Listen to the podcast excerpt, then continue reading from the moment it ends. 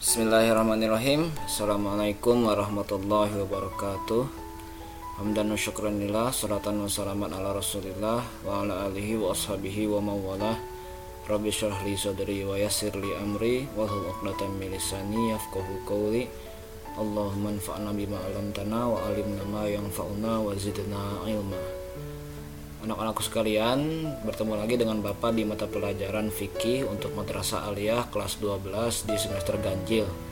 Pada pertemuan kali ini kita akan membahas tentang e, sumber hukum melanjutkan pembahasan kita di minggu lalu. Pada minggu lalu Bapak sudah menjelaskan tentang e, konsep e, sumber hukum Islam dan dalil hukum Islam serta menjelaskan Al-Quran sebagai hukum sumber hukum pertama hukum Islam. Nah, selanjutnya kita kali ini akan membahas tentang dua dalil hukum, yakni adalah sunnah dan ijma. Sunnah dan ijma sebagai dalil hukum Islam. Penasaran apa yang dimaksud dengan keduanya? Mari kita bahas sama-sama. Yang pertama adalah sunnah. Jadi sunnah ini adalah sumber kedua hukum Islam. Jadi pertama adalah Al-Quran, kedua adalah sunnah. Secara bahasa, kata sunnah itu berasal dari sunatun, berasal dari kata sanna.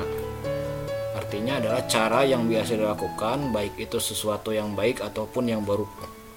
Jadi secara bahasa, mau baik mau buruk, itu yang penting terbiasa dilakukan, itu namanya sunnah.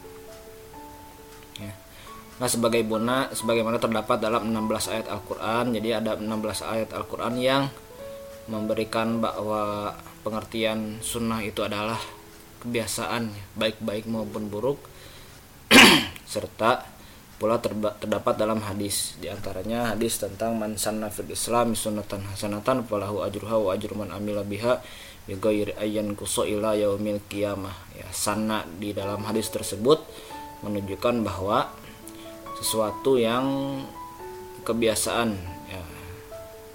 Hasanatan yang baik. Cara istilah kata sunnah ini artinya adalah apa-apa yang diriwayatkan dari Nabi Muhammad SAW baik dalam bentuk perkataan, perbuatan maupun pengakuan dan sifat Nabi. Atau dalam kata lain biasa disebut juga sebagai persetujuan Nabi. Sunnah juga disebut sebagai hadis. Dalam beberapa kesempatan pasti bapak uh, bapak yakin kalian sudah mendengar sering mendengar ada yang menyebutkan Quran hadis ya seperti mata pelajaran kalian ada juga Al-Quran dan Sunnah. Pada dasarnya pengertian Sunnah juga sama dengan pengertian hadis artinya pengertian secara istilah ya, yaitu adalah istilah adalah apa-apa yang diriwayatkan dari Nabi baik dalam bentuk perkataan perbuatan maupun persetujuan Nabi. Kalau dari segi bahasa tentu beda Perbedaannya, istilah sunnah ini sering dipakai untuk menunjukkan sebagai sumber hukum.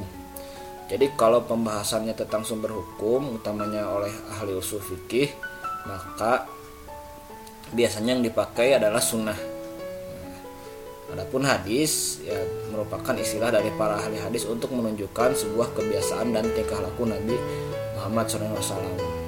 Kadang hadis ini e, lebih spesifiknya adalah perkataan Nabi. Perkataan Nabi. Yang mengandung unsur hukum.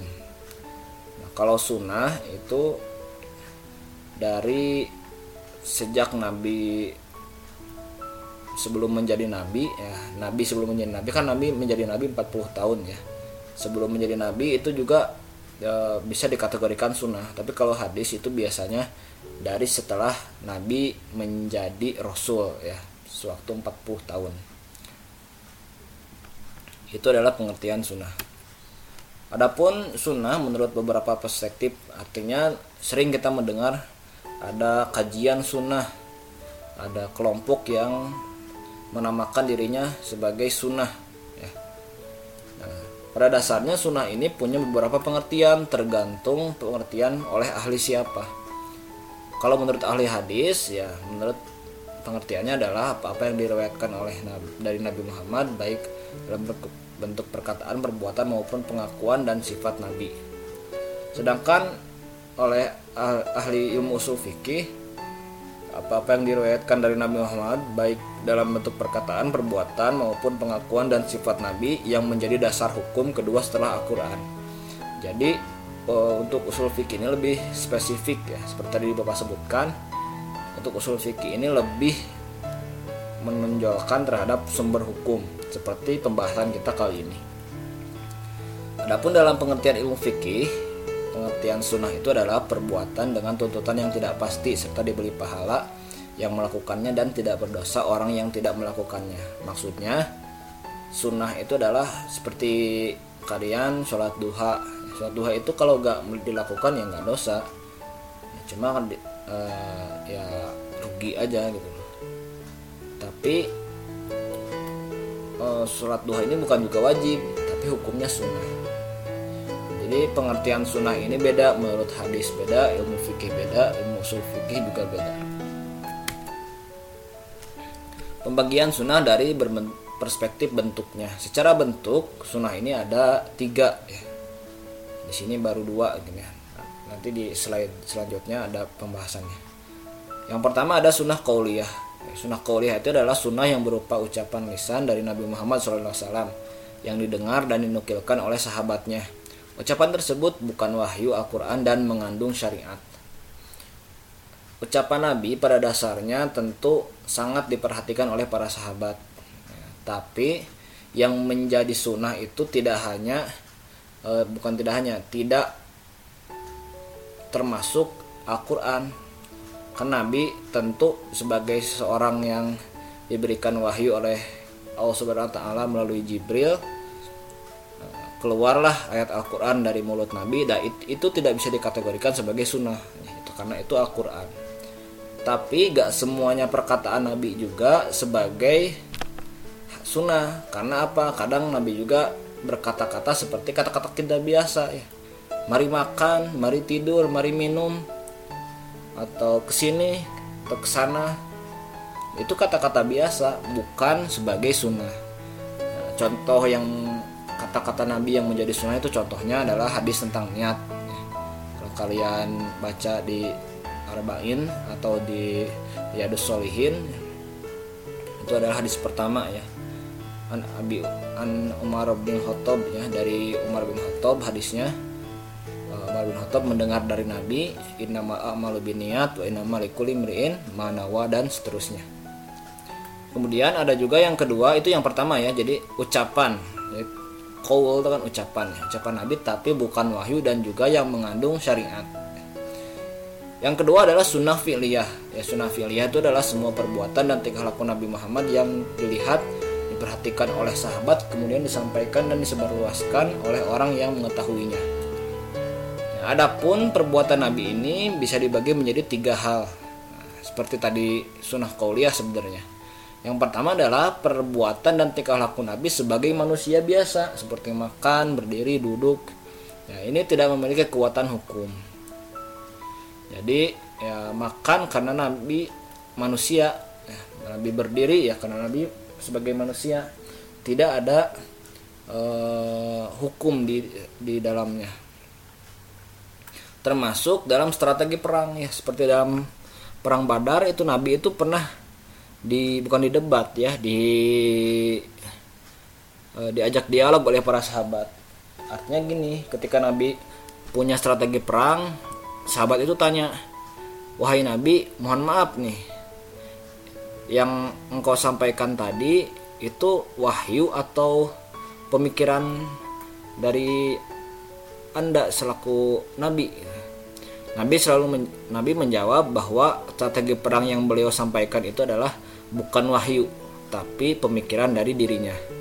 Nah, maka pada saat itu eh, para sahabat mau berdialog ya mau menyampaikan pendapat juga. Karena kalau sudah wahyu kalau wahyu mah ya kita sami nawa atau nak sahabat ya. Tapi kalau itu masih perkataan nabi masih masih pemikiran nabi sebagai manusia biasa para sahabat itu kadang eh, bukan mendebat ya istilahnya.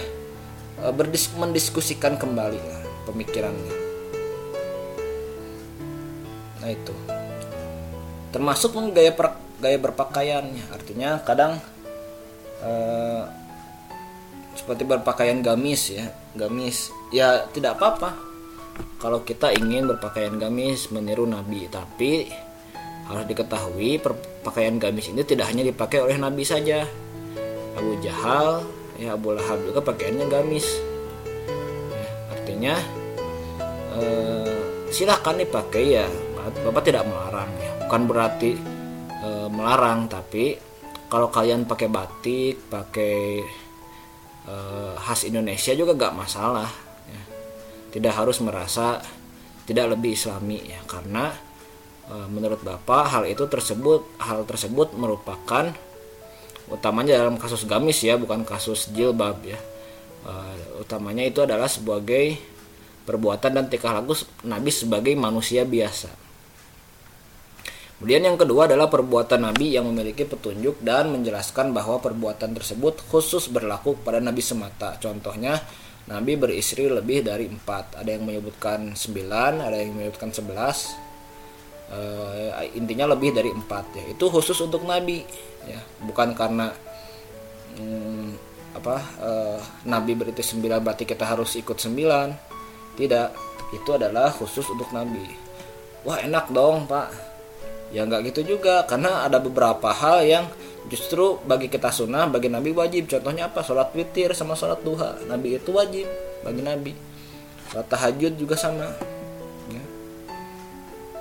Bayangkan kalau kamu tiap hari ya wajib sholat tahajud wah subuh aja jam 7 ya wajib sholat tahajud nah itu adalah perbuatan nabi sebagai uh, pengkhususan untuk nabi. Nah, yang pembahasan sunnah fi'liyah itu adalah dari poin ketiga, yaitu adalah perbuatan dan tingkah laku nabi yang memiliki konsekuensi hukum seperti sholat, puasa, dan cara nabi melakukan jual beli serta praktik muamalah lainnya. Oke, lanjutannya gini. Yang ketiga itu contohnya gini. Nabi sholat, Nabi melakukan haji.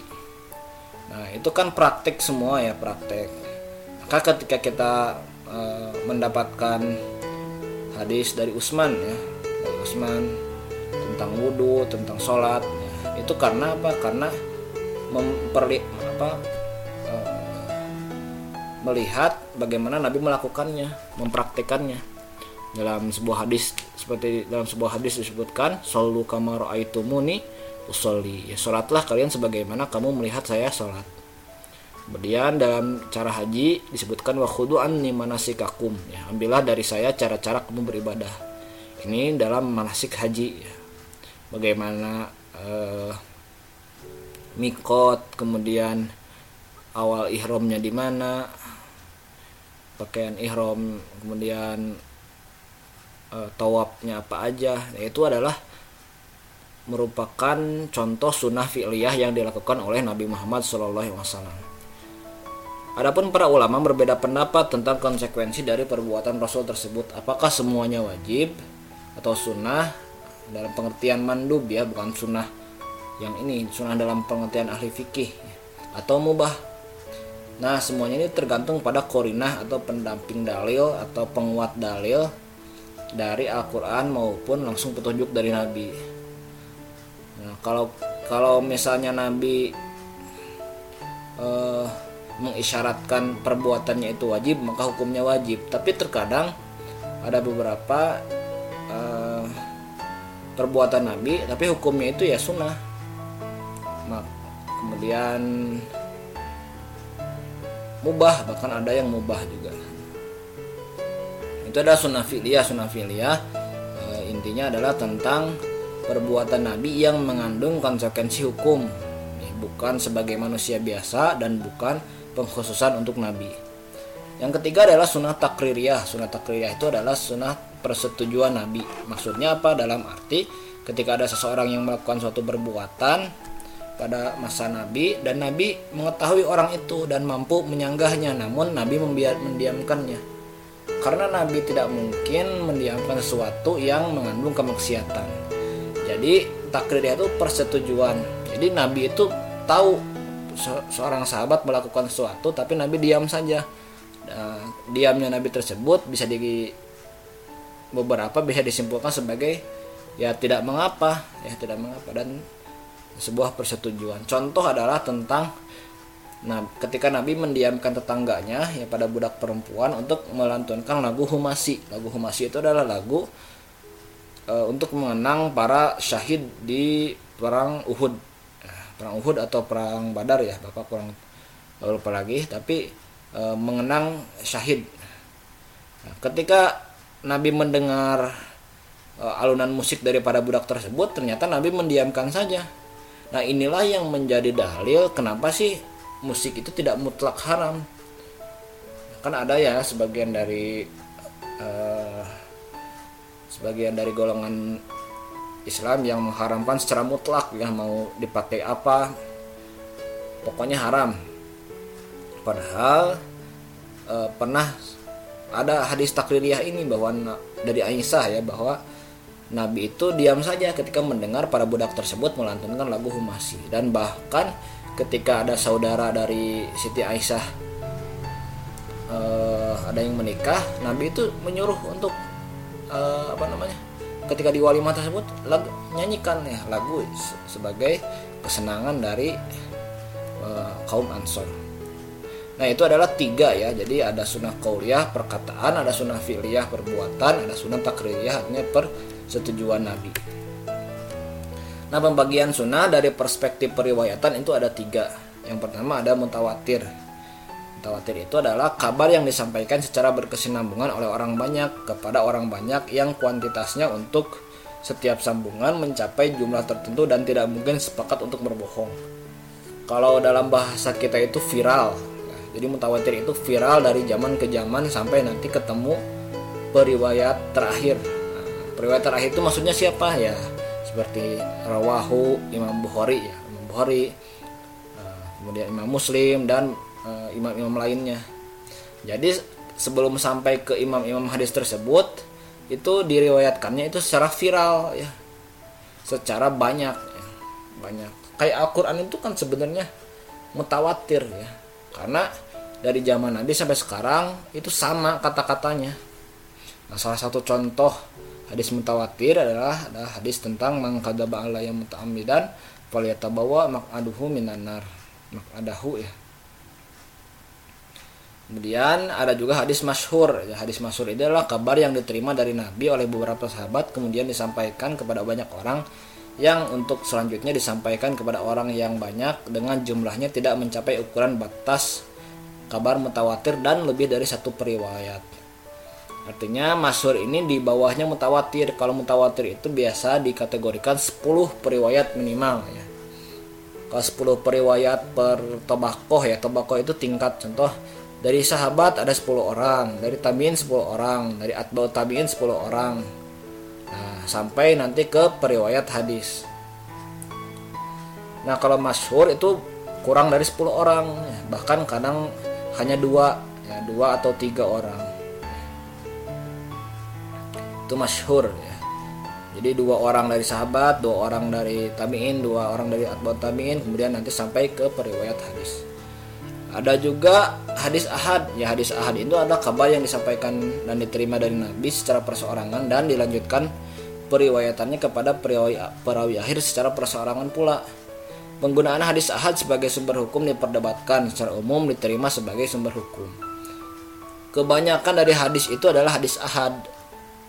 Jadi kalau kita baca misalnya uh, an Aisyah dari Aisyah kemudian uh, atau inilah dari Ibnu Abbas biasanya Ibnu Abbas kemudian e, Nafi ah, kemudian Malik ya. Itu dari sahabat satu orang dari tabiin satu orang dari atbaut tabiin satu orang.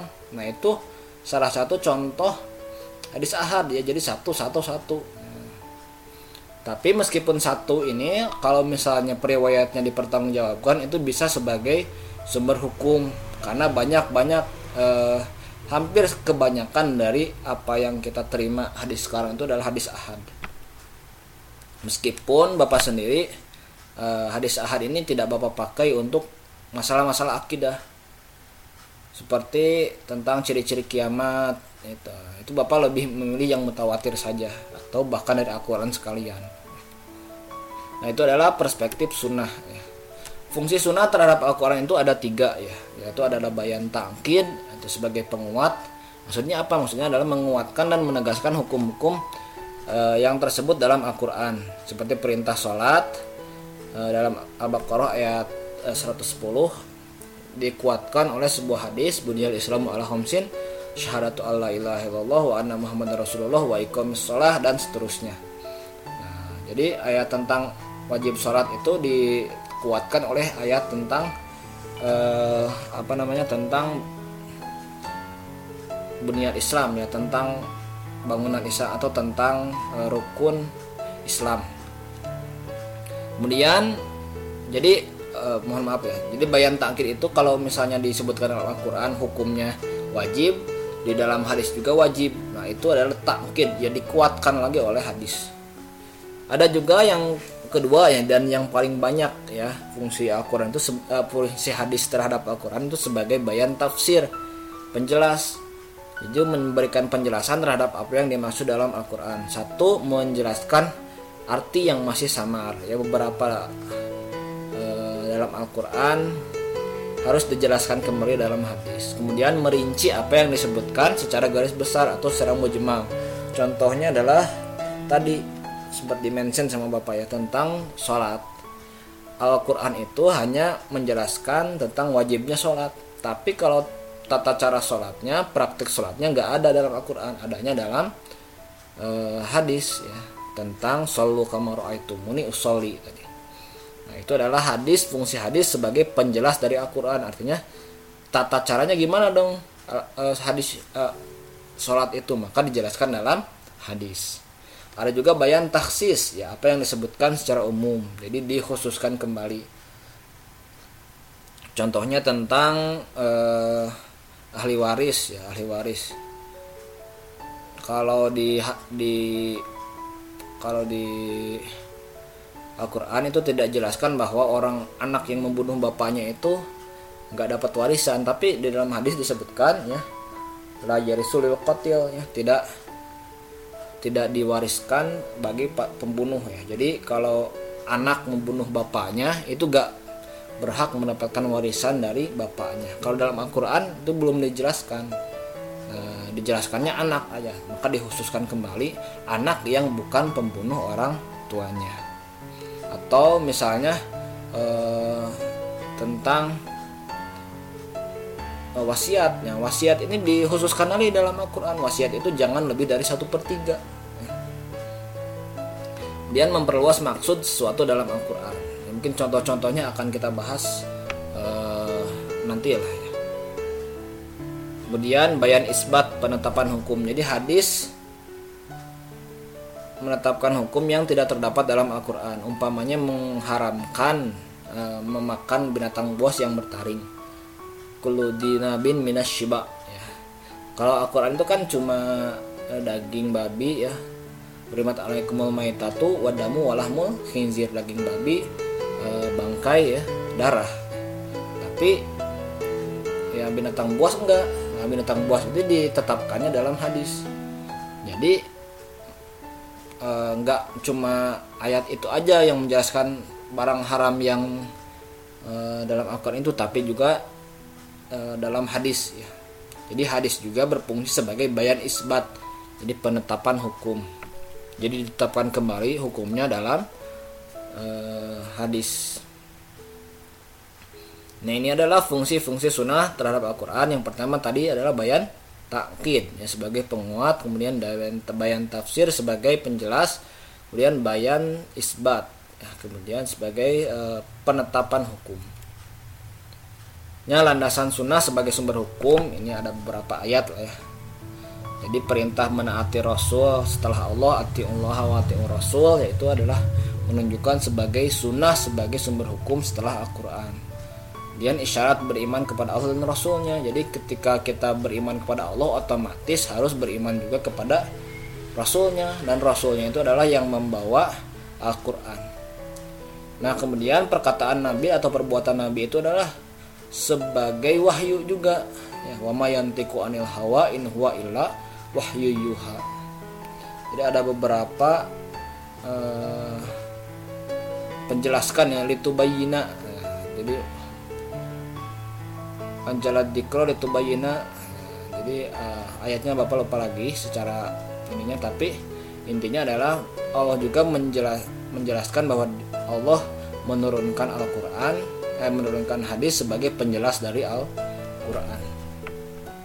Jadi jangan sampai eh, karena di fenomena di masyarakat ya di zaman sekarang itu ada juga yang ingkar sunnah. Ingkar sunnah itu adalah menolak sunnah sebagai sumber hukum. Jadi maunya Al-Quran doang dan kalau dia Al-Quran doang mungkin sholat ya cuma tiga kali. Memang ada lima kali ya tapi harus pinter-pinter juga carinya. Karena dijelaskannya oleh uh, hadis.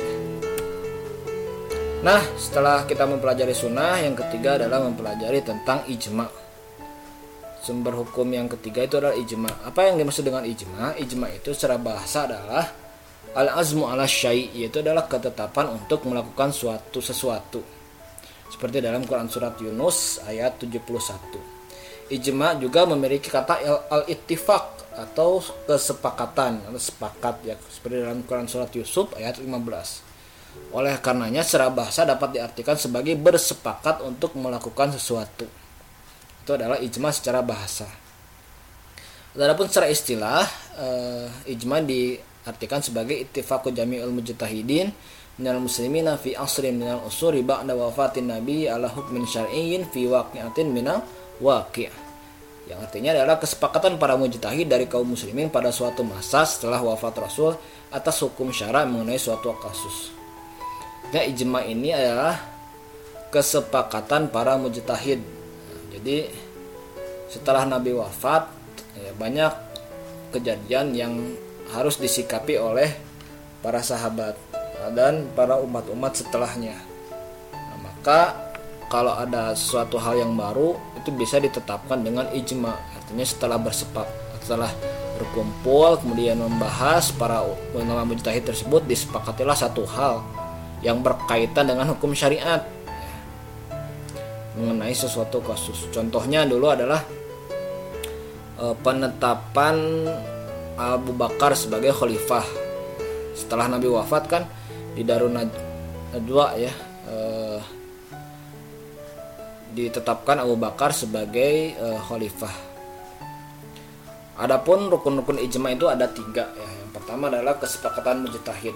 Ijma hanya dapat dilakukan oleh orang-orang yang memiliki kriteria mujtahid dalam agama.